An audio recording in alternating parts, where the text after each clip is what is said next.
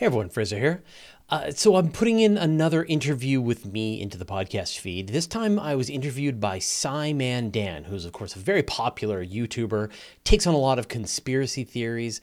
But we talked a little bit about that, but we also just talked a lot about just science communication and what's happening in space in general. And uh, they've got a pretty cool contest or competition, uh, trivia contest, where I have to try and figure out which is the real conspiracy theory and which is the fake one and that's sort of near the end of the show you'll you'll want to hear that part as well. So uh, if you want do a search for SciManDan podcast if you want to sign up. I'll put a link in the show notes of the podcast but it was great fun and it's a great podcast and, and Dan is a terrific science communicator and out there fighting the good fight uh, on on anti-science conspiracies. All right enjoy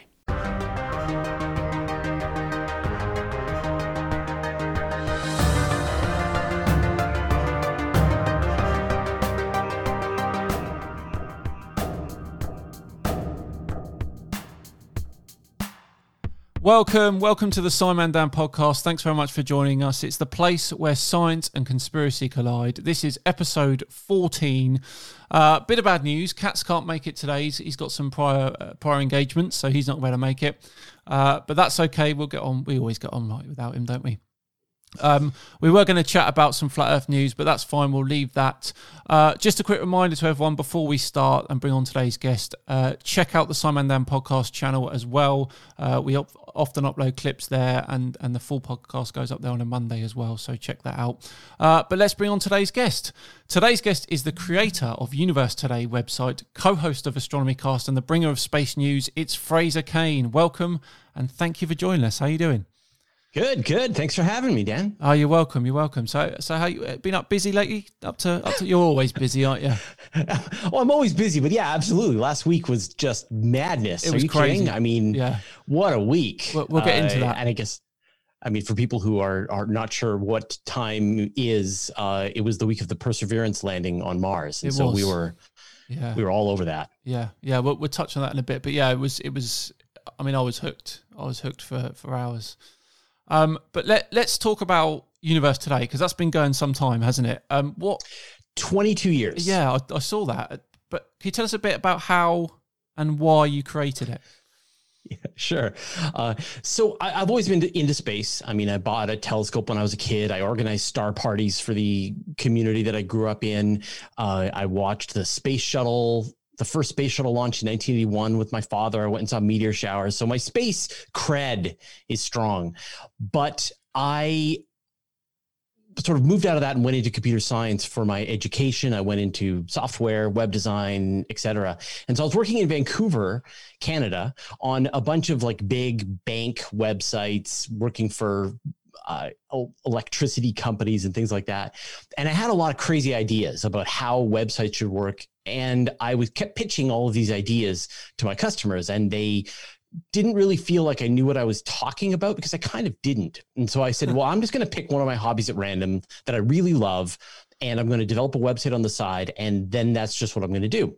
Nice. And I sort of w- was looking through all my current hobbies, video games, mountain biking, etc. But the thing that had always been with me is space, and I wanted to learn more. And I happened to be reading Pale Blue Dot by Carl Sagan and The Case for Mars by Robert Zubrin.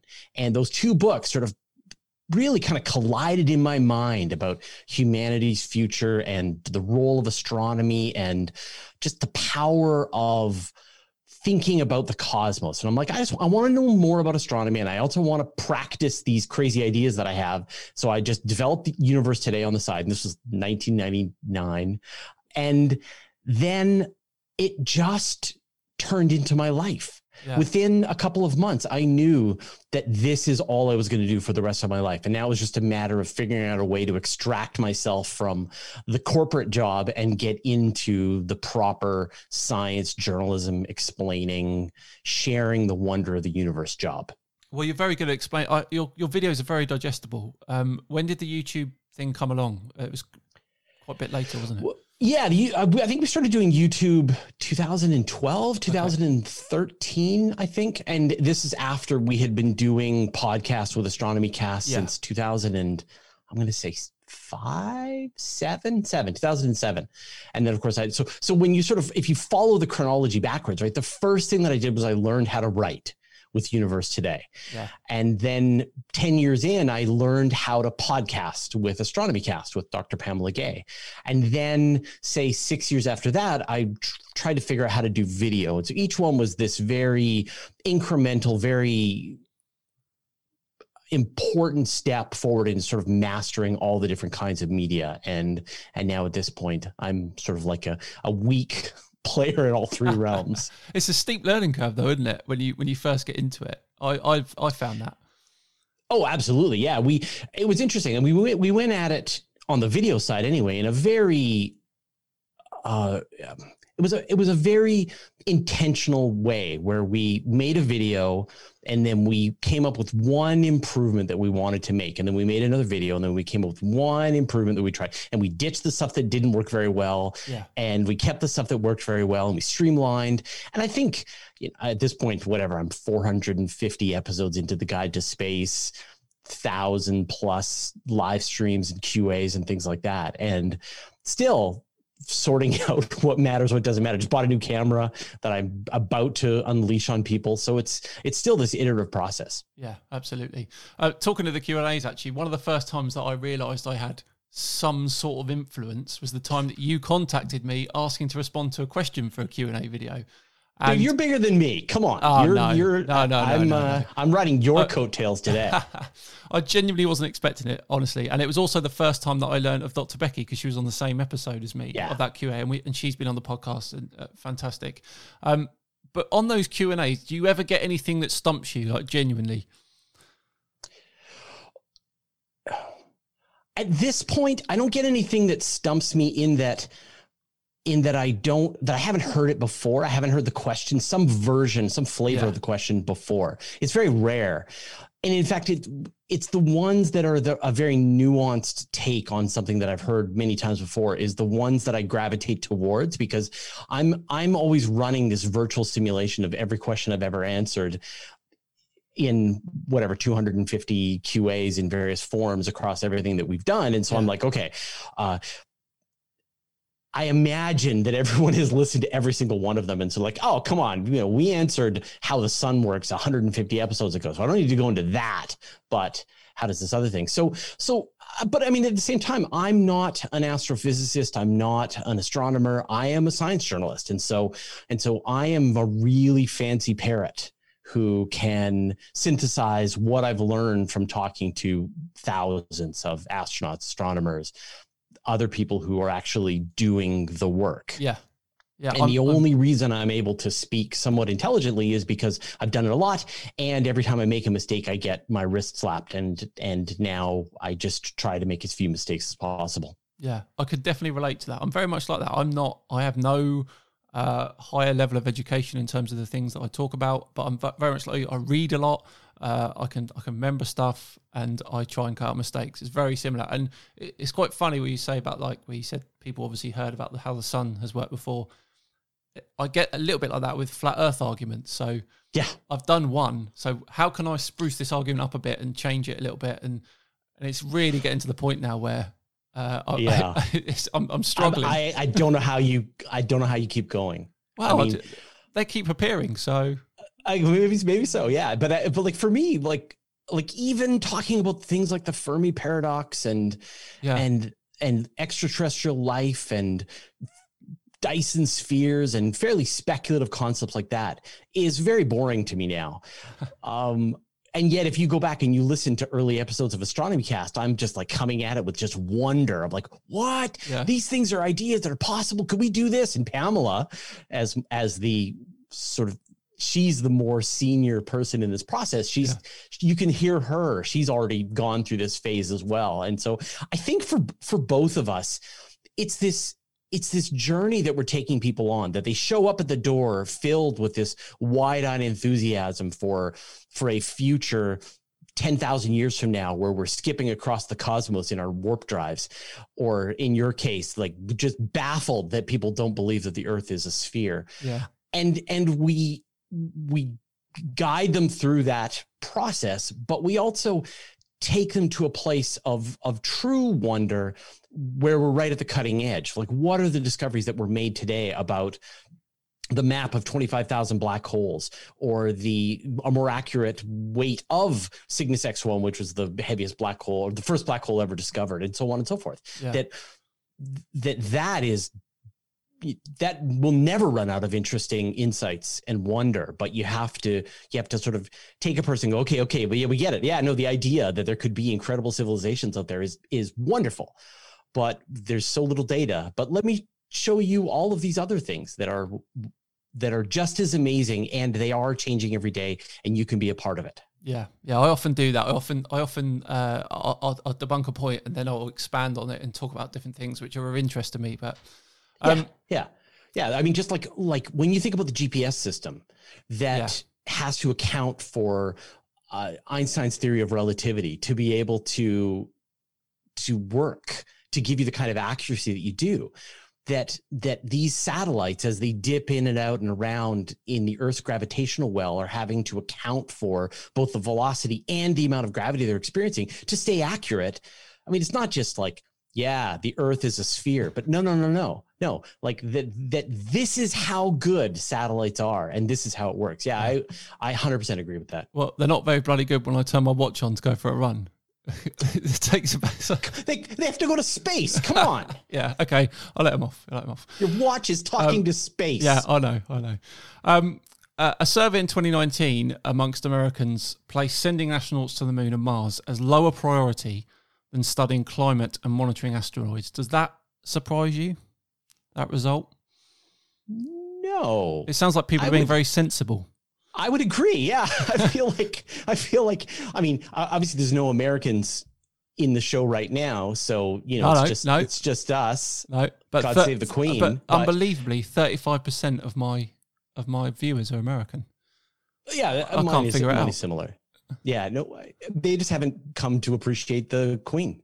Long may she reign. Yes. Um, but the no, that doesn't surprise me, and I think that's a that's a proper placement of of priorities. That I think the more we learn about the universe, the more we learn about the horrible, horrible places that are out there waiting for us to explore, the more we have to come to appreciate how wonderful our own planet is. That mm. that we just like what were the chances we happen to end up on the best place in the universe? Yeah. Of course, obviously it's because we evolved here in yeah. lockstep with the environment that we find ourselves in but still yeah i think the the priority absolutely has to be understanding our world now the good news is that you can do both at the same time that yeah. that you launch a satellite you learn to launch satellites and what those satellites do is they help us map the earth to the nth degree they detect methane emissions coming out of pipes out in the middle of the louisiana swamp that that by when you send people to space, the money gets spent here on Earth in improving our scientific understanding of the world around us. So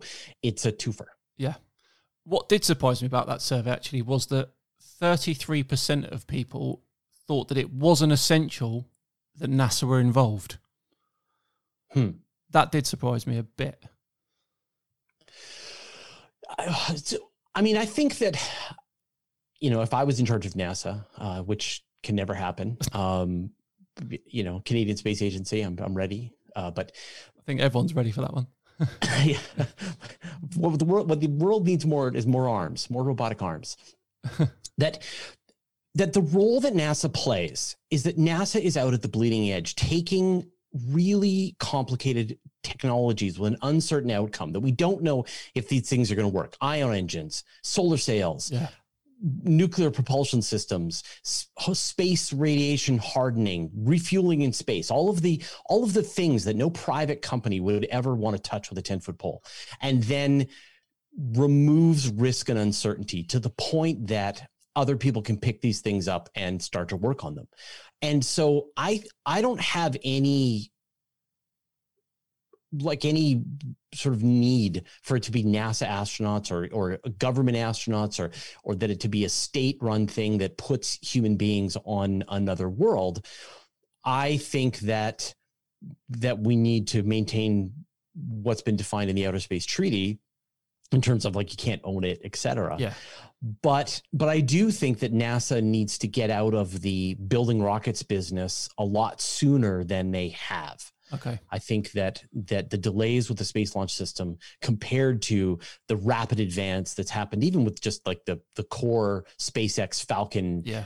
and Falcon Heavy just demonstrates that that that uncertainty NASA's job in removing uncertainty and risk in rocket flight has been solved just in the same way that they buy their trucks from some car company uh, and where they need to go is is solving uncertainty. I just want to give you one example, which is like on the Starlink satellites, they have a krypton ion engine that helps them maintain their altitude. Okay. NASA developed the ion engine like 40 years ago. Yeah. And then they they kept trying to figure out a way to do it. It wasn't finally till a spacecraft called Deep Space One that they finally implemented an ion engine in space. And it was it was a revolutionary way to fly around the solar system. They then implemented them in tons of other spacecraft, the all the Japanese ones, the Hayabusas, the um, the Dawn mission, which is able to visit two separate asteroids. They use this ion engine technology, and now there's various versions that scale up. And now you're seeing it in a commercial operation. You can go to the store, the ion engine store, and you can buy an ion engine. That is NASA doing its job. It develops Yeah. a revolutionary propulsion system, removes the risk to the point that a commercial provider can use it, and then and then gets out of the way and goes and solves some other thorny complicated, possibly unsolvable problem because nobody else will. Yeah. Um, it's funny you mentioned at the start about the space shuttle. You said you watched the first space shuttle launch, um, and I grew up loving the space shuttle. It's, it's just like the perfect age for me. And uh, Amy Shira Teitel, you know Amy Amy Shira Teitel, she came on and and basically ripped my childhood apart and said that the space shuttle's rubbish, basically. Yeah, yeah. She's not wrong. No, She's I've not come wrong. to Space Shuttle realize is the I've most come to realize. beautiful, well-engineered, high-performance piece of human ingenuity that should have never been built. Yeah, yeah, that I, I've definitely come to realize. But like, uh, a childhood, it was just like, oh, space shuttle was amazing. It's Yeah. like, but ruined it Yeah, for me. no, it's no, it, it I mean, it's it, as we saw, it's horribly dangerous. Yes. it was. Yeah, yeah. It, it it had all kinds of problems. It was it was trying to fulfill way too many masters, and it wasn't Sure, able to do any yeah. of them really well. So no, it was a, it was the, it was terrible. And yet, I mean, just like the people who did the job, the like the RS-25 engine, I, I always go on about this. The engines that that you know the the three big main shuttle engines on the back of the orbiter yeah, are are easily the most beautiful rocket engines ever made. They're like the one of the highest performance rockets ever built by humanity. And they've kept those engines, the RS-25s. They're going on the Space Launch System. There's going to have four of them. okay, But unlike the space shuttle, which brought them safely back to Earth for refurbishing, they're going to be ditching these things four at a time into the ocean to be destroyed. It's heartbreaking. what a so- waste. Yeah, yeah, absolutely. Um, but one thing they do do well is uh, last week. So I, like many others, sat with bated breath uh, for the Perseverance rover to land on Mars. Uh, I was hooked. If this is a success, could we finally find some evidence for some sort of life on Mars? Yeah, I- uh, I mean, the search for life on Mars has been has been a difficult one, and I think our experience with the the discovery or the the search for life on Mars so far should inform you about how this is going to work into the future Yeah, which is that the evidence is going to be inconclusive. When the Viking landers landed back in 1978, right? They were two of them were equipped separately. So you got redundancy with an experiment and they they scooped up a little bit of soil and they put it into a into a little container and they fed it liquid and nutrients and they off gassed in a way that made the researchers think there was life going on inside that bacteria. And then other scientists said, no, no, no, that's Yeah.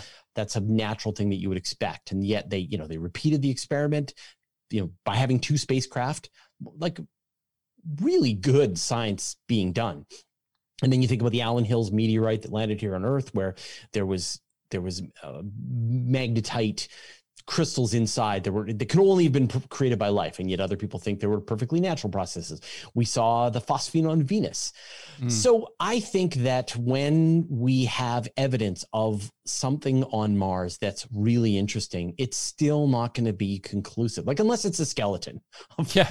Someone say, yeah, like unless there's like a someone said if, if there's like a hedgehog shows up and waves to the camera, then Yeah. that's evidence of life on Mars. But you're going to get things that are possible life on Mars, possible past life, structures that could be formed by life, but we're really not going to get a conclusive answer until there's humans there, there's samples Sure. being returned, Yeah. that a case is being made in sort of the same way that that evolution. I mean, people still argue over evolution. I'm Oh, sure yeah. the, these are the videos you deal with. Yeah. And and and there could not be a more ironclad system of facts that we know of, and yet people argue about it. And so you will see the same thing. It's just it's a case that gets made bit by bit, piece by piece, over long periods of time, and there and and if you extend that idea to think about what's it going to be like to tr- try to know conclusively that there's life out in the universe, I mean, we are around the corner from having the kinds of technology that will allow us to say say sniff the atmosphere of a Yeah. world that is 100 light years away to see if there's air pollution or excess amounts of oxygen et cetera but it's going to be inconclusive like look how people argued about phosphine on venus Yeah. that's going to be the argument a thousand times over forever. And so I think we're going to live in this gray area. Is there life on Mars? Maybe. We don't know. We're not Yeah. sure for a long, long time. We're not going to get this overnight answer. Yeah. How do you stand on the on that uh, on the life on Mars versus potential life on the Galilean moons? Because there there is a great potential there, isn't there? In the uh, in the sub. yeah, yeah, yeah. So I mean, the right. So the Galilean moons and and Enceladus at Saturn are like the perfect places for life. You've Yeah. got. We know that these these ice moons have large amounts of liquid water under this shell of ice. That that the the gases that have been emanating from the geysers on these on Enceladus, for example, we know that there's hydrogen mixed in with the water there on on Enceladus, and so that tells us that there is there's there's a source of energy, some kind of volcanism that's going on, that there's liquid water, and of course, everywhere on Earth that we find water, like everywhere we find liquid water, we find life, Yeah. and there's food for life in the in the form of this this hydrogen that's in the that's mixed in with the water. So every piece that you would require to have life is there perfectly matched all together ready to go. While Mars the case is a lot more difficult that you've got you know Yeah. maybe there's going to be liquid water deep underground but it's going to have like the amounts of salinity in it mixed in that it actually could be toxic to life like Mm. like everywhere we find life on earth every sorry every find where we find water here on earth we find life except where there's too much salt then we don't and that might be the condition that's there on mars so on the one hand it's very intriguing and on the other hand there's a lot of reasons why there might not be very good chances for there being life on mars but the but the whole quest to find life on mars was started first Yeah. and and before people really started to build this compelling case that there could be something really interesting going on at, at Europa and Enceladus, there were just hints as the as the vast armada of Mars rovers were being developed and engineered and put into rockets. So we're seeing this delay. There's no plans to send a mission to Enceladus, which is probably the most interesting place in the solar system to go right now. Yeah. There is the Europa Clipper, which is going to be heading like 2035 to Europa. So so we're going to have to wait a while for that case to get built up. So until then, Mars is like our best hope to to do a quick find of life. Yeah. Do you ever see the videos of the people who, who are inspecting pictures of Mars with the rocks and they're saying that this rock is like a, an old monument or something like that? Yeah. They, they fascinate me, those people, because they, they I don't know why. it's, it's, I just don't understand. They, they thi- Well, oh, yeah. one guy honestly thought, I mean, you, you said about a skeleton. One guy thought there was a skeleton sitting on the surface of Mars. And Yeah. these, are- these are rover pictures. Yeah, yeah, and I mean the wonderful thing about NASA, it's so, so funny. People always say like, "Oh, you know, like why does NASA keep all their pictures secret?" And you're like, "Are you kidding me?" Like every single picture that's ever been taken by every NASA spacecraft is freely available on the internet. They dump them out there Yep. as fast as you can, and you can literally bathe in millions of images from Cassini if you want. You can look at the rings from every single angle, and the same thing can go for uh, the images of coming from the like not just like one camera. Like I think what is it? Perseverance is, is got like dozens Oh, of cameras on so board. much already. Each one Yeah. is sending pictures home. Yeah.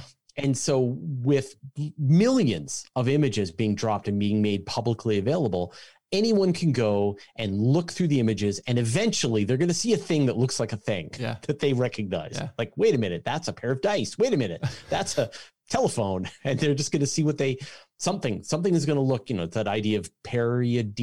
is that what Pareidolia, it's- yeah. Pareidolia. yeah, yeah, that are you know we we have brains designed to see things, mostly tigers hiding in the forest. Yeah. So we see what we need to see, and and that's what's going on. And like, and so the only way, like, because we know that if if planetary scientists, if if astrobiologists actually were seeing or believe that they were looking at a skeleton, they would be freaking Oh, out yeah. and It would be there would be like you saw phosphine on venus you Yeah. know potential biosignature on venus it was wall to wall coverage and it ended up being pretty well disputed at this point if someone said oh yeah we see a fossil on mars like it would be gigantic and so the only way that they can rationalize that is to then layer on top of that some kind of conspiracy theory Yeah. Yeah. Uh, the, that's what what I think what annoys me most is they build a channel and a following by just doing that. Mhm. Like look at pictures and some of them will have 10, 20,000 followers. It's I just it baffles me. Oh, I mean, it's been like bigger, bigger, bigger. Uh, in the olden days, um, back when we started this, the, it was Planet X. Yeah. Like literally, uh, we've been battling Planet X for 20 years now at this point uh, with Nibiru and all that kind of stuff. And, and people would have following gigantic followings on the internet on Yeah. youtube later on for for 2012 do you remember 2012 Yeah. and we were just like, nope, nope, nope, it's not real. Nope, nope. And then like, we're still here. Nope, that's not real.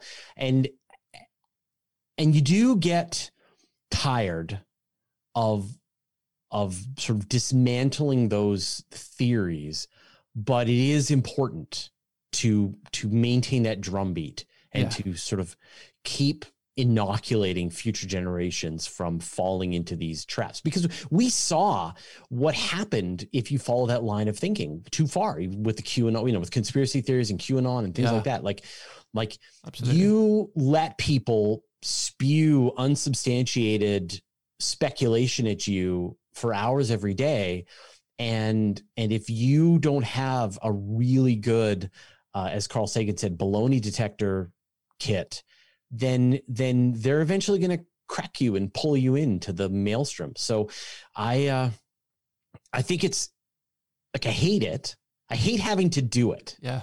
because it's literally like I'm having to talk about unicorns when I want to talk about horses, right? Like, Yeah. like it's just like it's not real. Yeah, but like, like, what kind of ice cream do unicorns like to eat? I- like, I they're not real. It doesn't matter, right? So, um, I want to talk about the things that are real, things that have interesting evidence, but we have to because it clearly pollutes Yeah. people's connection to science and and vaccination and all this kind of stuff that's really important and so it's it's i'm always really i'm a while you seem to take glee in it i am always a an unwelcome participant i'm Yeah, sort of a bit. dragged in do a bit. begrudgingly Yeah.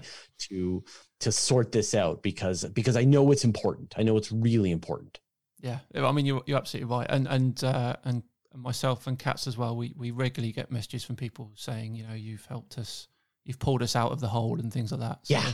Oh, and Uh, that's like, can you like I, that's so great Yeah. that you that you've got those those to to show that the work that you're doing is is important. yeah, it is worth it. Um, right, so this would normally be the point in the show where we I've, we've we've come up with a new segment called Cat's Curiosity. So Cats would normally bring something to us from the world of science uh, that he's interested in over the over the week, last week, and when we discuss it. But obviously, Cats isn't here, so next week keep an eye out for that. Cat's Curiosity, we'll we'll we'll, we'll do a bit of that. Uh, but in terms of what we, uh, as we discuss what Cats and I do, um, have you had much experience with anti-space people? Oh yeah, On yeah, your Okay, channel. like death threats. Are you kidding? Of Really? course. Wow. Yeah, yeah. Because obviously you're a big proponent of, of space and, and, and I'm space I'm travel. for space. Yeah. Yes. And and we see them all the time. I mean, I mean, flat Earth and space and I are, are tied quite to. So you get quite a lot come to the channel.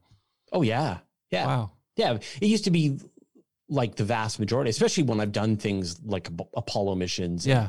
how the Earth's magnetosphere works, and and that kind of stuff. And I think you, like, like I've done stuff that I had no idea that it was going to drive people crazy. Like, why does the moon shine? Like, I, you know, I talked about why the moon is reflected light from the sun, and what the Oh, real yeah. color that if you could see the moon regolith, it would look like like asphalt. Um, and yet, for some reason, this was a some kind of conspiracy theory that I inadvertently stumbled into. I'm like, why are all these people calling me a lizard person conspiracy devil? Yeah, they won't and like that I the should be stuff. and that I should be hanged. Like Yeah. what? Wait, what? I'm just talking about the moon and Yeah. sunlight. They uh, they they It think happens less now. Yeah, yeah. They think that moon the moon's light is cold uh, because Right. they'll Yeah. they'll leave a glass of water in direct moonlight and it'll be slightly lower temperature. And Yeah, I mean, to their credit, YouTube has done a great job recently of cracking down Yes. on the on the on just like promoting conspiracy theories because literally that's what YouTube was doing. Yeah. It wasn't just that they were letting conspiracy theories sit on their channel, that they were they were actively pushing it. Like, oh, so you you like science, huh? You like space, do you? Well, here's some space information that'll really get you going down the rabbit hole for the next three weeks and and like I was so mad for a while there. well, Um, you know, you kind of deflect it and just don't and just don't think about it, and you just don't like we just I just we just banned it. We just like if you want to come up and ha- uh, have this conversation on my channel, then then we're not interested. Yeah. but and it's gotten so much better that we now we just talk about space and now that the now that the people who were just into this just because of the conspiracy theories are gone and they've moved on to something some other fresh target and now we can just talk about the wonder and Yeah. amazing universe yeah. Um, who who do you think's responsible then for the? And I I don't think I'm exaggerating when I say tens of thousands of people who doubt that space is real or that NASA Tens do what of- they say. Who? tens of millions Yeah, yeah. Well, exactly. Yeah. There's there's a lot. There's a lot. Yeah. But who, so who? yeah it's not Who, who do you Who think is is, responsible for that? I'm, like, I'm talking pre, pre YouTube, probably. pre okay because i was going to say youtube Yeah, before that, because like I mean, I- the ideas like I that think- been there. Like i think the current level of wild conspiracy theory rests pretty firmly on social media Yeah. at this point Okay. Uh, Yeah, that would be my Yeah. So so where did it go? I mean, before you always had cranks. Mm, You always had people who would stand on the street corner, but the problem was that they had to get their leaflet into your hand. yeah. And so they always had an uphill battle that I wasn't going to publish their rants on my website. And I get I get emails every day. Uh, you know, I used to I used to collect them. Now it, I sort of I just delete them. but I used, you know, I used to be like, here's my plan for a warp drive. I'm just like giggle. I, I make Um, content. I make content from the. the well, I see, that's exactly it. that So get. you, you make content and I just delete it. Yeah, Yeah. exactly. You know, um, that's and that's why I think your your role is so important because I can't I can't do it. I Yeah. can't. Yeah. I can't. I just want to. I just like I want to make sure that we set the record straight. So so before that, you had you had people had like it was very much like like a virus like how well could your virus spread to other people Yeah. how well could you and so if you if you got like a super spreader event like a fox news documentary about how the moon landings were faked then you got a then you got a rise that we then felt the repercussions of for years afterwards until it eventually went away. Um, but but the rise of social media the rise of youtube the rise of things like that just created a nonstop party. It was just like everybody was everybody was in a small enclosed space just brimming with with the rona and uh and just spreading it all over the place. Yeah. so so i think that in the before social media times. It wasn't bad. It was manageable. Yeah. we could wasn't. deal with it. When it started to like a lot of people started to spread stories and stuff on the web just on just on websites etc but again you had to be sort of searching for it. You had to be looking for it. You had to be on a discussion forum and Yeah. and so on. But but once social media focused its energy on on keeping people addicted to their platforms then not only was it being made available it was being pushed and that's what changed everything I've got a bit of a now a bit of a theory about it. So there's there's a you're right. There's a few that have got two three hundred thousand subscribers. These anti-space conspiracy people, yeah. and uh, as you probably know, YouTube are really big on watch time. So that the it's not views are, are, are, kind of up there, but watch time is a big thing because it keeps them on YouTube longer. And these conspiracy people, they normally do two, three, four, five hour long mm-hmm. videos.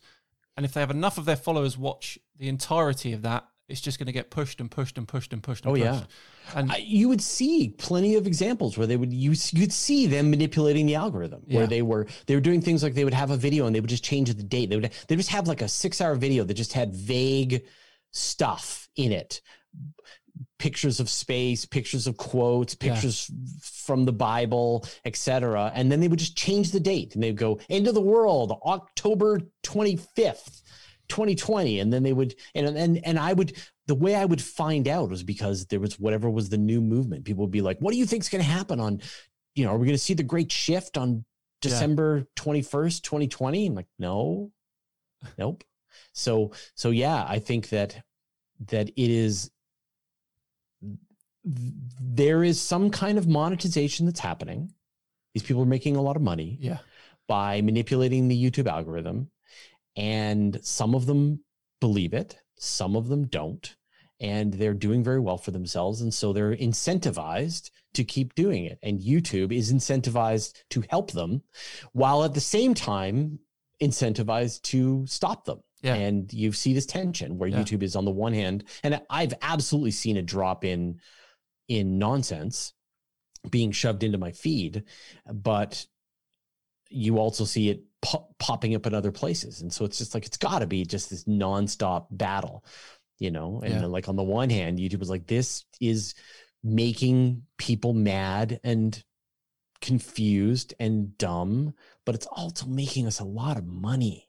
So so that that's going to be this just this constant battle that they're going to be going through. Yeah. Well, Katz and I are, are of the opinion that it's it's probably in the region of 78 to 80% that don't believe the things they're saying in order to get that monetary uh, that sounds value. that sounds int- that sounds reasonable to me yeah um, we, we, do think there's be, a lot yeah yeah i mean it, it would just you would have to like you know, back in the 2012 thing where I got a lot of people writing some really nasty stuff. And, you know, that's again, that's when you get your death threats. And yeah. I would love to go back to those people and go, okay, so you said all these things, including what should be done to me. Um, how do you feel about those things? Do yeah. you still hold true to those beliefs that you had? You're like, oh man, I was just having fun. Yeah. Right. Well, I wasn't having fun. No right? We I, you know so maybe you were having fun or you know but maybe you're just profiting. Yeah it's i mean and you know for us it's it's it's an annoyance. For a lot of people it hits them really core. Like yeah. for for other marginalized groups who who again receive death threats rape threats like it's just it, it's terrible. And and you would think that that if it was a really big priority you could you could see you could learn from what's happening in these realms and then apply that to the other realms like anti-vaccination and and and and things like that yeah. where where it lives are being lost like literally people are going to die because of anti-science behavior and and some of some of these kinds of channels and things like this like yeah. like how many people need to die is the question. Yeah. And I think that that's something that that has to be taken very seriously. And Absolutely. and I and I I don't know what the answer is. I mean, I just like I know like I like I sincerely believe that that the social media companies feel you can see the actions they take, the people that kick off their platform, like they want to make this better. Um, and then at the same time, it runs completely counter to the way they are uh, incentivized. And so yeah. it's really tough. Yeah to to balance that together. And i but i i'm a lot more hopeful i think that than i think a lot of people are because i think for a lot of people they feel like this is that we've been in this forever we will always be in this it's never going to end that life will never be better. And i totally disagree. I think this is a solvable problem. It will be solved either societally or technologically and we will come out the other side where where where say the truth is important, where science matters, Yeah. where and it, and, and it's going to happen through people you know through regulation. It's going to happen through people being just so angry that they just don't spend any time on these platforms anymore. It's going to go with people self-policing and it's going to go with people just learning better. So i think we're in a state of disruption that we're going to come out the other side of it. Yeah, like we always do couldn't I couldn't agree more. I think you you, ha- you have to think like that, don't you? Really, you kind of have to be the optimist. i feel it already i feel it. things Yeah. are getting better already Yeah, I think you're right. Um, right, we're soon hoping to have a moon landing denier on the podcast. It's the first time we'll ever have someone on who uh, disagrees with with our, our views. I want to get a few questions from experts. So, what do you think? What should what, a couple of questions I can ask this moon landing denier? So i guess the i mean the problem is is that the only way to make this conspiracy is to is to expand the conspiracy to everybody. Okay, in other words like when the apollo rockets took off there was everybody standing at the launch site watching the rocket took off. So there was definitely a rocket. Yeah. um, there was whatever 500000 people who worked on it. So they're all part of it but the enemies of the United States, the Russians, the Soviets at the time, and the Chinese were tracking the the progress of the spacecraft and congratulated them when they landed.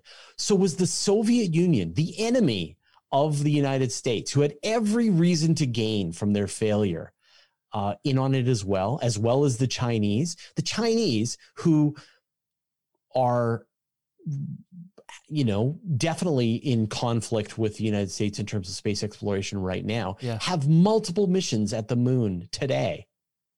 Are they a part of it? They can image the surface of the moon and see the Apollo landing sites. They have dropped. So are they a part of it too? Okay, so great. So you've got the entire Soviet space system, the entire Chinese space system, all part of it. Like, like, and all it took would would take would just be one person yeah, to provide compelling evidence that that it that it actually uh, didn't happen to tear the whole thing apart. So, like that's where I w- that's the part that, and they have to say obviously, right? Yeah. And so obviously, the, the only way that logically makes sense is if the Soviets and the Chinese are in on it, and if the Soviets and the Chinese are in on it, then what else are they in on it? Then they're all part of a gla- a vast global cartel, you know, vast global conspiracy that that is wide ranging and can do anything. It's magic. yeah. So- that's perfect. I'm gonna I'm gonna mention that. Uh, it tied in quite nicely with uh, we had a guy called Michael Butter on the podcast who's like a conspiracy expert, and he referenced a mathematician who uh, figured out that due to the amount of people involved in the Apollo missions, that it would take approximately four years for the secret to come out um, if it was indeed fake. Uh, Right. And obviously, using the mathematics, you could figure out if there's less people involved, it'll take longer and, and stuff like this. So I'm going to tie that with what you're saying, and I'll put that to him, and we'll see what Yeah. he says. I mean, right now, and we've the lunar reconnaissance orbiter at the moon right now is taking pictures of the landers, the landing sites, and can see the footsteps of the moon. Well, you could say that's being faked. Okay, fine, but the Japanese did it too. Right, the Japanese had a had a mission at the moon that took pictures, um, and the Chinese are ma- in the process of mapping the moon as well. Like the Soviets landed on the moon after the with a with a robotic lander Yeah, uh, after the after the the Apollo missions ended. So like just like where where does this conspiracy end? Who's in it? Who's involved? Yeah. And who's out? Because you can make the case that literally every country with a satellite dish. I mean the the Australians were retransmitting the data back from the Apollo landing. So everybody's involved. Yeah. And except for you. it's a great That- point. that- Absolutely great point. I'm gonna that's gonna be up there for for me. I mean, he's he's got some images that he wants to show us. Um, yeah. I don't know how that's going to work on the podcast, but uh, uh, he's got some arguments, so we're going to address those, and then we're going to tackle him with the questions. Uh, cool. Right, it's time for guess the conspiracy.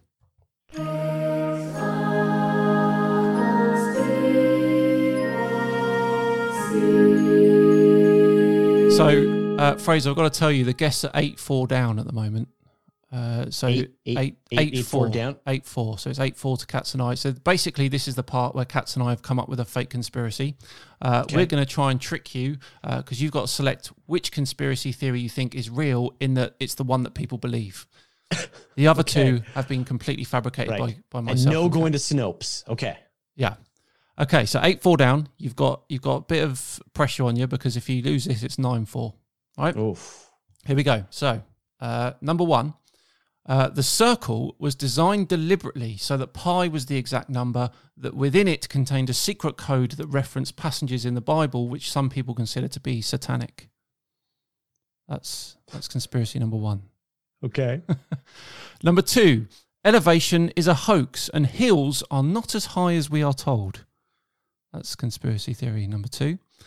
Uh, and number three, elephant tusks contain an ingredient which, when ingested, allows you to see the matrix we live in. Oh, come on. That's number three. Uh, so there are your three. And you're, you're telling me that two of those are, are real conspiracy No, no. theories and one of them isn't? Two were fabricated by myself and Cats. One is a Oh, okay. conspiracy that people do believe in, and you have to pick the one which is real, a real conspiracy theory. Oh, the circle. You're going for the circle. So Yeah. you you think there's people that think that the circle um, is is demonic. Yeah. okay. Yeah. All right. Final answer. Yeah, that's it. That's my that's my final answer. We've done it again. If Cat, oh, he's obviously not watching. Oh. Uh, but Cats, we've done it again, buddy. We've done it again. It's nine four. We're getting better at it. Um, so uh, Cats came up with that one actually, the circle one. Um, I came up with the elephant tusk one. The second one, elevation is a hoax, is a real conspiracy theory that people genuinely believed. What? Yep. But Honestly, honestly, that that I think the title of their video was "Elevation is a hoax." I think that was actually Hmm. the title. So, so yeah, there we go. Um, the other two were, were were made up. We're getting good at making them up. yeah, you really are. You Um, you could use this power for great evil. I know. Yeah, people keep saying like sooner or later we're going to find one of these fake conspiracies out on YouTube, and, and we'll be like, yeah, "Damn it!" that's it.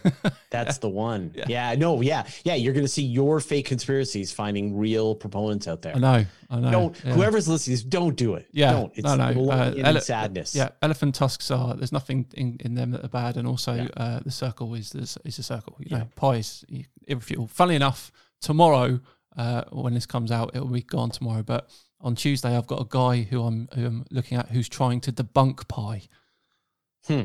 as in the number pi. So it's it's quite quite quite clever. Well, so hold on a second. So if he makes the claim that there's in any way some kind of de- demonism involved, satanic connection to pi, then you need to return my. Uh, uh, that's fair. If he does, if he Okay. says that, I will return the point. Yeah, okay. Yeah, All right. I will. But uh, uh, yeah, you'll be waiting a while. anyway, Fraser, thanks thanks so much for joining us. It's been an absolute pleasure uh, pleasure chatting with you. Um, where can we find you? We can find you on um, you're, you're on Twitter, aren't Univers- you?